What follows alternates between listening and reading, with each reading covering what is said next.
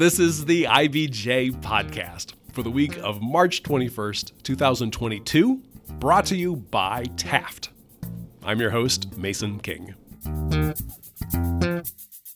Welcome back to the podcast, everybody. As you know, Indianapolis has the largest children's museum in the world. In 2019, before the pandemic skewed attendance figures, the Children's Museum of Indianapolis attracted 1.3 million visitors, making it the third most popular attraction in the Indianapolis area, according to IBJ research. And by the way, the first two were casinos. Its calling card for decades has been dinosaurs. And since 2004, that has meant the Dinosphere, a showcase for fossils, prehistoric habitats, and actual scientific laboratory analysis done on site the museum has put it front and center, accessible directly from the ticket gate, in case you didn't notice the humongous statues of dinosaurs outside the museum. This past weekend, the museum put a Jurassic sized foot forward with the opening of its new, revamped Dinosphere. It features complete skeletons of two towering sauropods and a 15 foot specimen of the aquatic Baptanodon. All three were unearthed recently at the museum's own fossil dig site in Wyoming. There's an art lab, a new paleontology lab staffed by working scientists, all kinds of new interactive exhibits. It's a big milestone for the museum and for Jennifer Pace Robinson, who became president and CEO last year after nearly three decades working for the museum. In fact, she was the original project manager for Dinosphere when it opened in 2004. She spent about half of her tenure at the museum in her most recent position as Vice President of Experience Development and Family Learning. She's had about a year now to get comfortable, or at least to find her footing as the museum's top boss. So last week, just before the reopening of the Dinosphere, we thought it would be a good time to check in and investigate everything that has been on her plate, not the least of which is running a museum for children in the middle of a politically charged pandemic. Also, what is it like to become the boss when you've worked somewhere for 30 years and have relationships with all the employees? How did the new Dinosphere take shape?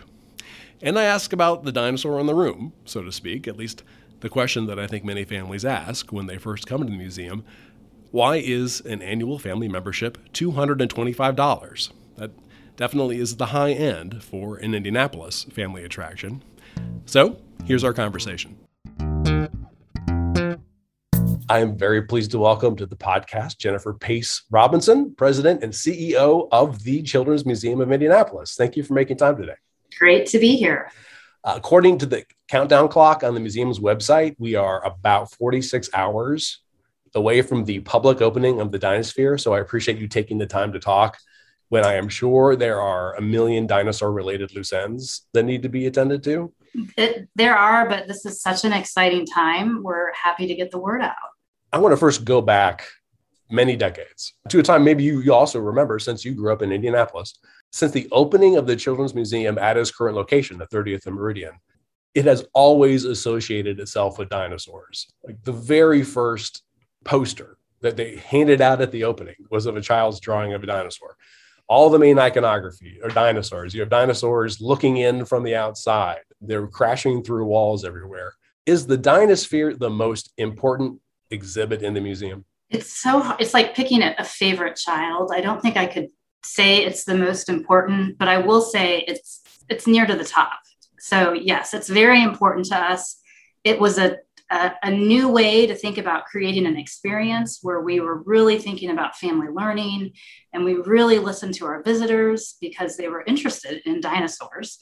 And we were able to deliver a T Rex and those big creatures that every little kid is interested to see. So, so yes, it's very important. Can you say well, it's the most popular museum? I'm, I'm sorry, the most popular exhibit in the museum because I mean the the way that Lisa was set up before was as soon as you walk through the you know you pay your ticket, you could go immediately there. I mean, it's right to the right. Like if you saw nothing else, you could go see the dinosaurs. Right. So we actually track what we call capture rate. So we've got counters on each each gallery entrance and so we can tell what percentage of our overall daily population is going where and it has a very high capture rate it's at 90% so that means that 90% of the people walking in the door are going to go into Dinosphere. And some people probably go back more than once. That is phenomenal. And I think that's true. I mean, and because it also is a gateway to the other exhibits on that level, which also yes. I think happened to be, I mean, pretty like toddler friendly. you right, right. And that was that's the other thing about Dinospheres. From the start, we we really leveled the experience. So yes, there's real fossils, lots of amazing information to find and to read and to see, but we included play tables so there are things for toddlers because typically families come in multi generational groups and you've got to have something for everybody.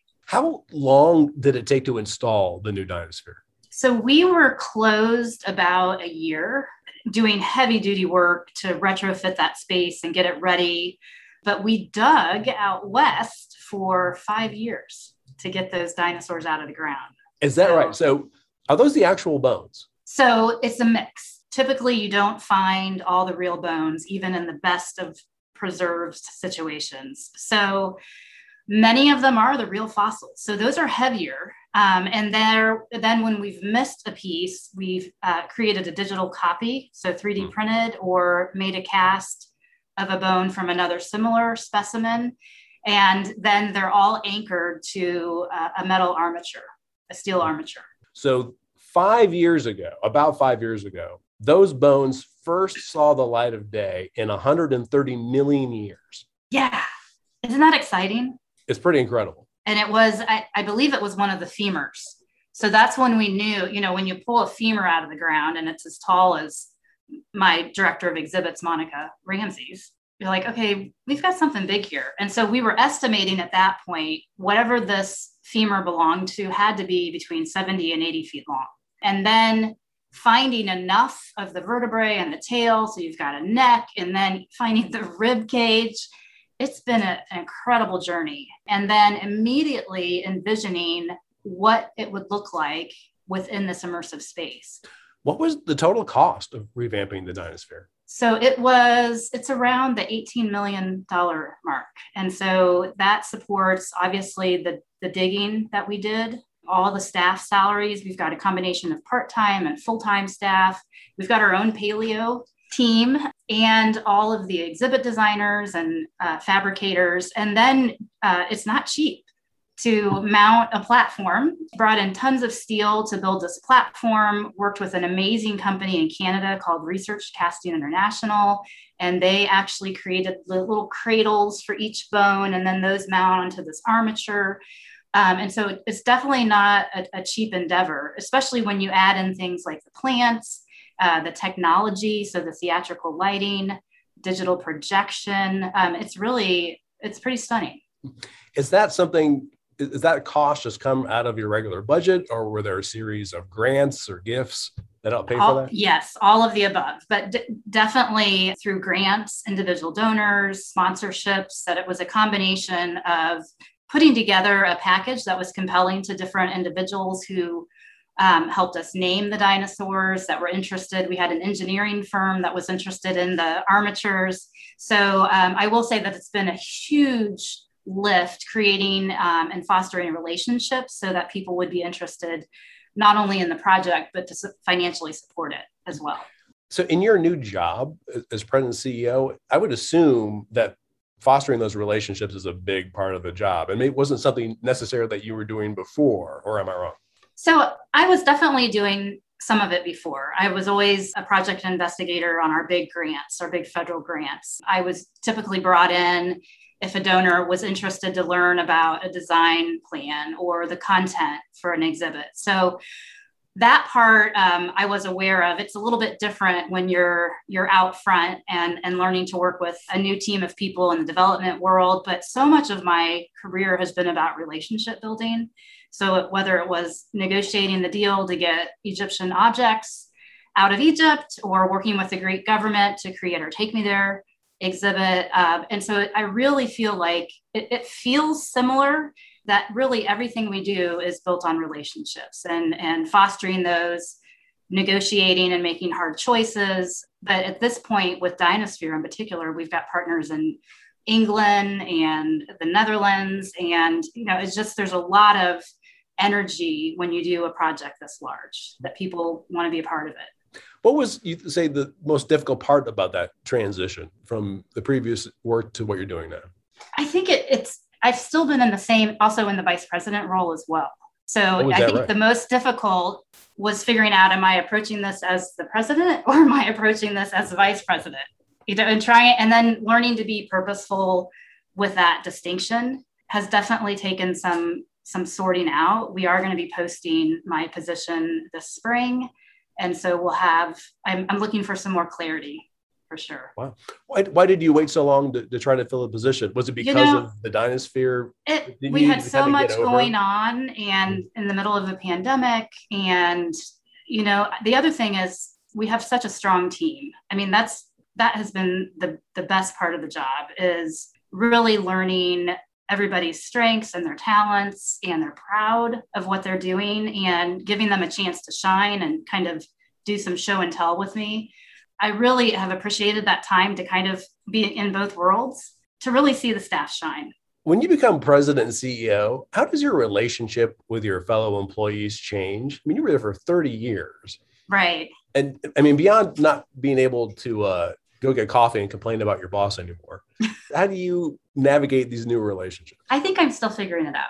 Yeah, I, I was not a person that kind of had my sights set on being a big boss. You know, for me, it was always about the work and the project and the, and the teams. And so, in that way, it's not that much different because everything we do is, I'm, I'm really trying to foster a team that trusts each other. But I think I definitely keep a lot more in. And, you know, I'm like, oh, I don't want to burden somebody with something I'm worrying about. And if I share a worry that they weren't worried about, am I planting something in their head? So being much more respectful of what they're already carrying around and being a lot more purposeful about how I ask how people are doing and how I can support them. Like that's got to come first instead of what I'm going through in my own in my own day. Was there something when you were uh, solely vice president, just vice president, that you had been thinking for years? Man, I just I wish we really would do this, and now you've got the opportunity to do it. One one thing that I wanted was, and, and this is going to sound a little crazy, but I wanted to see what the team could do if I didn't pay attention. If I wasn't reviewing all the designs and having all those milestones. We have a very regimented um, exhibit development process, which allows us to make really wonderful things. But I had been with this team for years. And so partly I said to them, you know, I kind of just want to sh- see what you do when I'm not looking and just show up and see Dinosphere for the first time as a visitor. Well, that didn't end up happening because there was, hey, this thing happened. Can you come look at it? And I was like, okay, I'm going to try to just look at that little thing. But in some ways, uh, that somewhat happened. You know, I, I wasn't involved in the paint colors. And, and so what ended up as a result is this series of magical delights every time I walked into the space. They've poured a resin to make a fake swamp for the crocodile, and I didn't know it was going to happen, but I was so delighted. And so, the series of small delights that show me how strong this team is, and that somehow we're building this culture that we have shared expectations of what great looks like. And so, you don't have to be, I don't have to be as prescriptive as I may, might have been in the past. So, definitely still learning, um, but that's been a neat thing uh, to see grow. Okay, let's take a quick break to hear from our sponsor. This is the IBJ Podcast. Taft, today's modern law firm. With more than 625 attorneys across 11 offices, we provide solutions to the business issues facing middle market and emerging companies alike. We do this through a highly collaborative and inclusive team approach. Taft, the modern law firm. To learn more, visit taftlaw.com.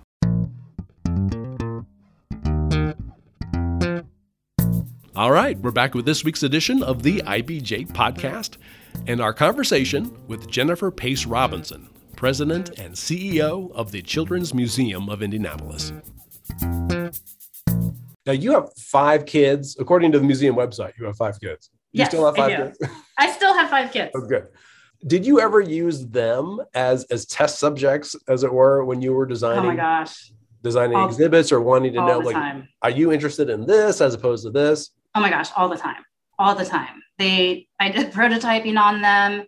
There's like way too many pictures of them. Um, my son was maybe three years old and was modeling um, dinosaur costumes for the first Dinosphere. And he's now six three and he's in college, you know. So he's like, I want to come back and see Dinosphere. We did a lot of pretend play in our basement, you know, while we were in the process of building building these exhibits. I mean, my house is filled with cardboard and Hot Wheels track, and these kids like built the coolest stuff. But it really showed me again, what I mentioned with the team, if you give them some freedom within some guardrails, but you give them some creativity with some really cool materials, what they can do. And that has been the basis of what what we've seen. But even more, what I've noticed with my own kids is yes, they love they have grown up loving the exhibits, but it's the confidence that the staff has built for them.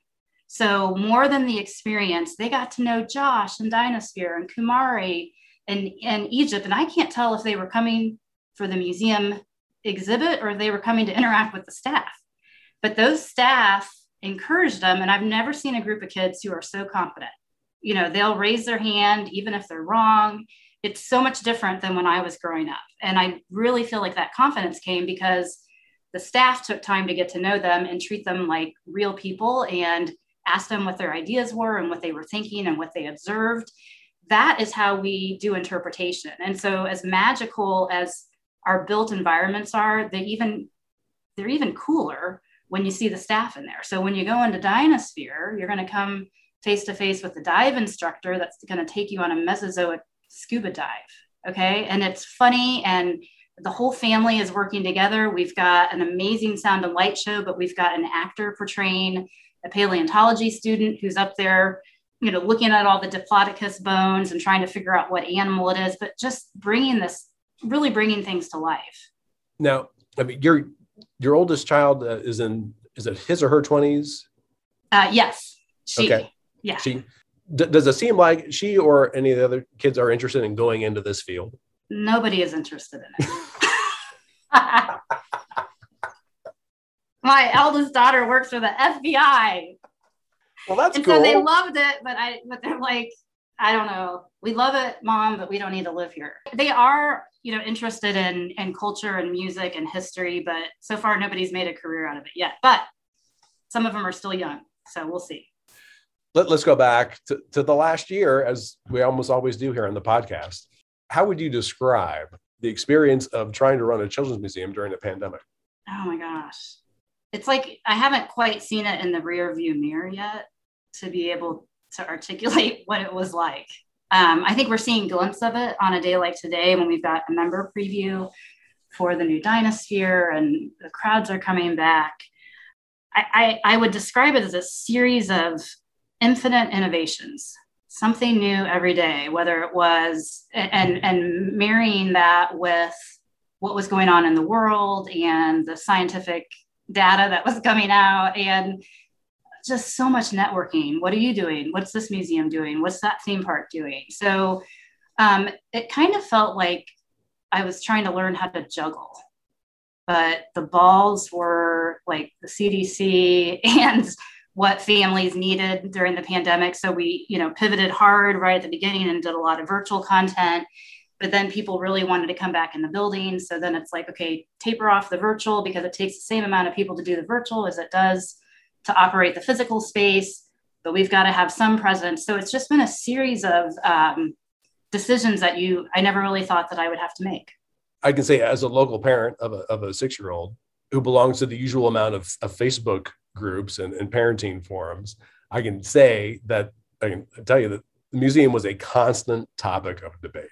You know, parents are constantly questioning mm-hmm. should the museum be open? Should the museum be closed? Mm-hmm. What should they should the kids have to wear masks uh, or are they crazy?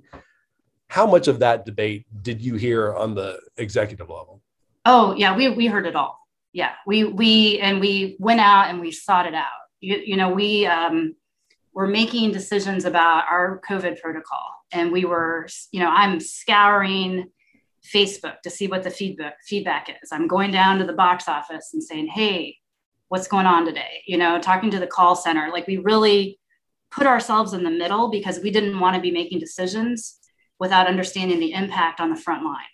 the people who were out there from the garage greeter and just that impact you know by the time people got to an, uh, the interpretation team and the galleries maybe people were fine but that was because the garage greeter and the visitor services staff kind of set the public up and so we ended up making this diagram of decision making so that we could promise the staff that if we've changed our protocol, it's because we've gone through all these steps and we've talked to all these people. And so it's talking to the front line. We had we assembled a medical panel to be advisors out of um, Riley Hospital. And so I would say we are definitely in the middle of the feedback, you know, and, and seeing the burden that that that that had on our staff too, mm-hmm. you know, and and trying to lift people up because sometimes it was contradictory feedback and sometimes it was there was a lot of negative feedback on both sides. That just it just occurred to me. How how large a staff do you have? Around 300. Okay. Around 300. So yeah, so you had, you had, uh, I mean two different uh, arenas there. You had to explain what your policies were going to be to your own staff that had their own uh, concerns about, you know, am I safe at work? How are we doing things here? Internally and you also had then to work with the public and say here's why right. we're doing this so right. that, seems like a, that seems like a lot of people to have to and then we changed it and then it was like shuffle it all you know or you yeah. tweak and you add this new piece of information and how's that going to change our cleaning regimen or our spacing protocol or you know we've put things on the carpet where people should stand we've taken them up we've you know it's just again it's that nimbleness and that creativity that is, is it is the best when like I have not had to make all those decisions. Like getting the smart group of people in the same room and they've really figured things out as a team. I mean, you mentioned um, how, I mean, the effect of, of, of, everybody on the whole chain of employees. I remember specifically one thread that I saw, and I think it was started by a museum employee about how some visitors were really getting vociferous about needing to wear a mask and that they even were sometimes abusive. How much of a strain is that on your staff and how do you deal with yeah, it? It's it's a strain. We we ended up bringing in additional security and doing some additional measures with that additional security to try to mitigate that before the public got to the the staff where they were needing to have these meaningful interactions either at the box office or in a gallery running a program because it really just sucks the life out of that family learning that you're trying to engage the public with. And so we weren't able to eliminate all of that but we really tried to support the staff and tried to mitigate that as much as we could. I'm, I'm sorry i haven't been to the museum in a little bit. We just kind of got out of our hovels a little while ago. Is this something that the museum has or is considering doing an exhibit about something about infectious diseases that could kind of shine light on how, uh, at least for you know younger kids, what it's all about? So we've actually done some uh, virtual experiences. Um, so we've got some online video content from our STEM educators, and we have some programs up in our ScienceWorks gallery. We don't, we haven't actually talked about again like a, a whole exhibit on it because, like I said before, it's not quite in the rear view mirror yet. But we did decide early on that we would use our voice to elevate the science and to talk about the mechanics of um, what a virus is and hand washing and all of those things. So those things you will see um, on our website and through our through some of our programming. Mm-hmm. I like the phrase um, "support the science." Again, I haven't been to the museum in a while. Is is there anything that addresses the science of climate change and how humans uh, have contributed to it? I cannot think of anything, but that is a new initiative that we're not ready to announce yet. But we are going to be getting into the sustainability space and taking some time to do research and, and figuring out what our role could be. And is that a program? Is that an exhibit? Is it um, in addition to an already existing exhibit? But we're definitely having those conversations yeah i was thinking too you know how does the the museum typically handle i mean really sensitive and loaded topics? And usually tell me if i'm wrong here the examples that i can think of it's through the lens of a child. I mean it's through ryan white or it's through anne right. or it's through as a ruby bridges. Ruby um, bridges. and, and i don't know how you would how necessarily you would do that with climate mm-hmm. change. The other thing we do is i mean that is a good way to do it through the eyes of a child so you're you know you can't argue with that particular person's point of view. And I, I, mm-hmm. learned that the hard way. I suggested to ruby bridges well your teacher mrs henry said such and such about the classroom when we were building the power of children exhibit. And she said jennifer is this my story? Or is this mrs henry's story? But that was an amazing lesson like going forward. So it also gave me the freedom to say i don't have to try to tell every point of view. We can tell one you know key person's point of view. So that's one way. The other way is these uh, panels of experts and advisors that we pull together. So even for Dinosphere, you get into conversations about what caused the end of the age of the dinosaurs, and people have different ideas. And so we got real familiar with using the term some scientists think fill in the blank.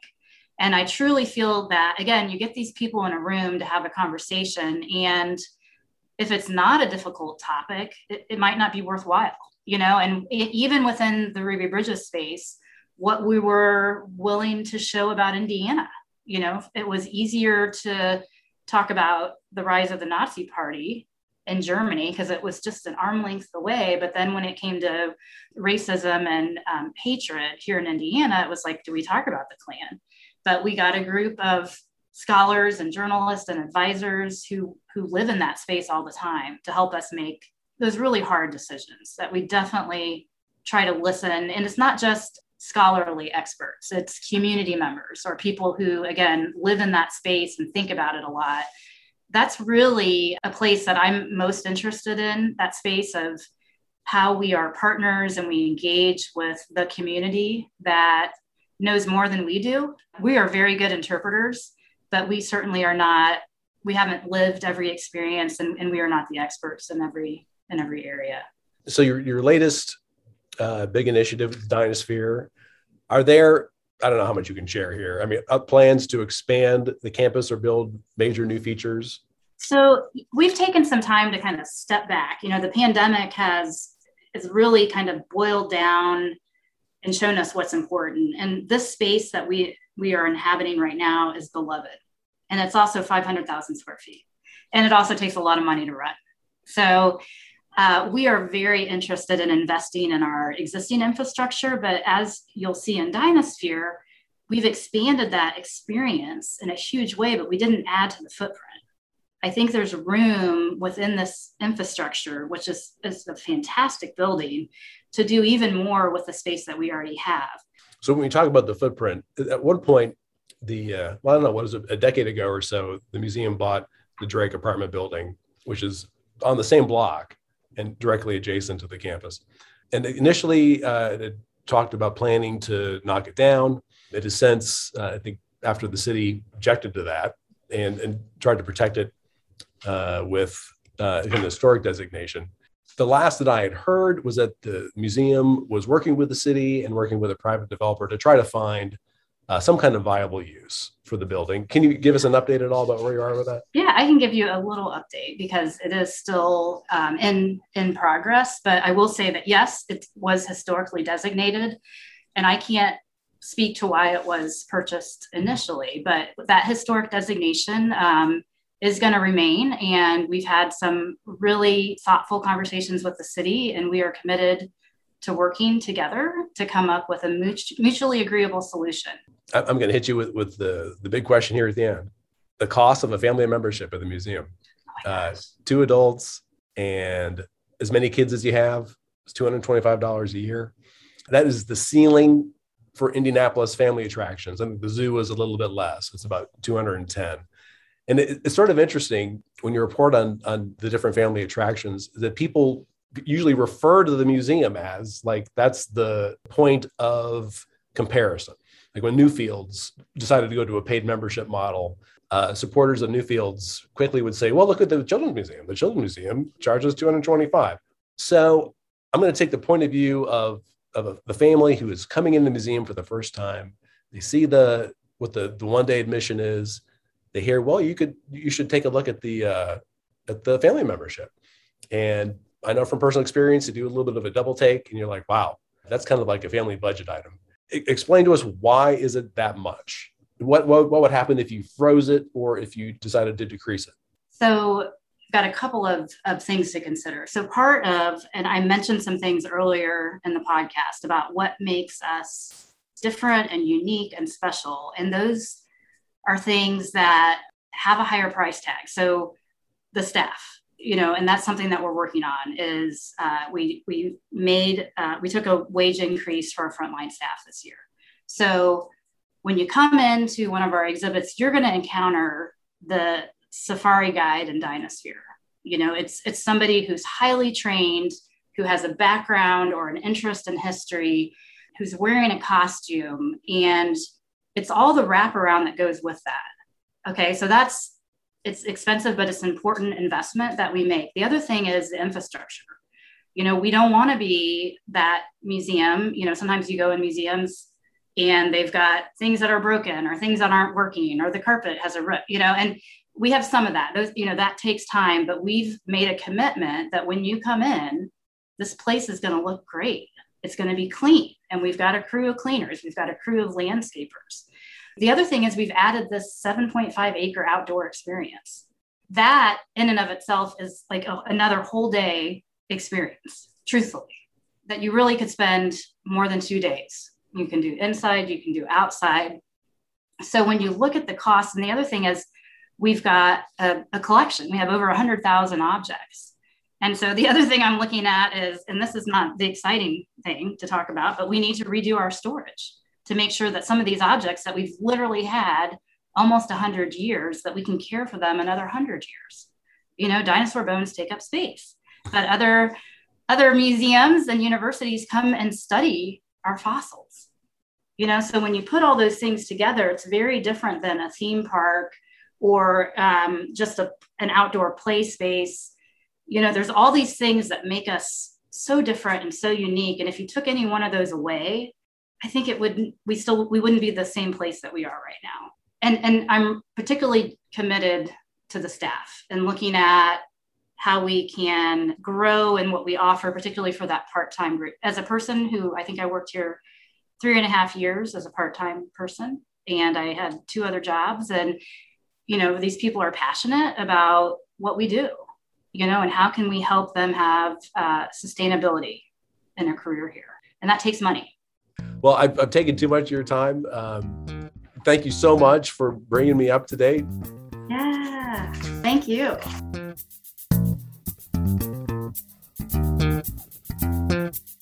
My thanks again to Jennifer Pace Robinson. And I have a quick addendum to our conversation about the Drake apartment building. The city of Indianapolis confirmed to IBJ after the podcast interview was conducted that it has had very preliminary conversations with the Children's Museum about buying the Drake, which it envisions could contain 27 units of affordable workforce housing. In general, the city said it does hope to play some part in the redevelopment of the site. We asked the Children's Museum if it wanted to shed any more light on that, and they said that Robinson's comments from the podcast could stand as is. Now, folks, before you get on with the rest of your week, there are a few stories in the latest issue of IBJ I want to draw to your attention. First up, it's been nearly two years since COVID 19 led Delta Airlines to stop flying its Indianapolis to Paris route, and airport officials still can't say when the flight will return. Mickey Shuey unpacks how they hope to reestablish transatlantic flights. Also, in this week's issue, Susan Orr explains how Russia's invasion of Ukraine is having a direct impact on Indiana technology companies. And Leslie Bonilla Muniz reports that two long abandoned brownfields in Indianapolis could be revived with a $90 million overhaul for manufacturing and food processing. Again, you can read these stories in the latest print edition of IBJ or online at ibj.com. Now, that's a little easier said than done, but I can guarantee you access if you're a subscriber. It works out to about $2 per week for all of the latest news about local business and politics, plus all of IBJ's data about the central Indiana economy and corporate community. Just go to ibj.com and click on the subscribe button. And thanks again for making time this week for the IBJ podcast, which is edited by Leslie Weidenbener. I'm Mason King. Hang in there, everybody. We'll be back again next week.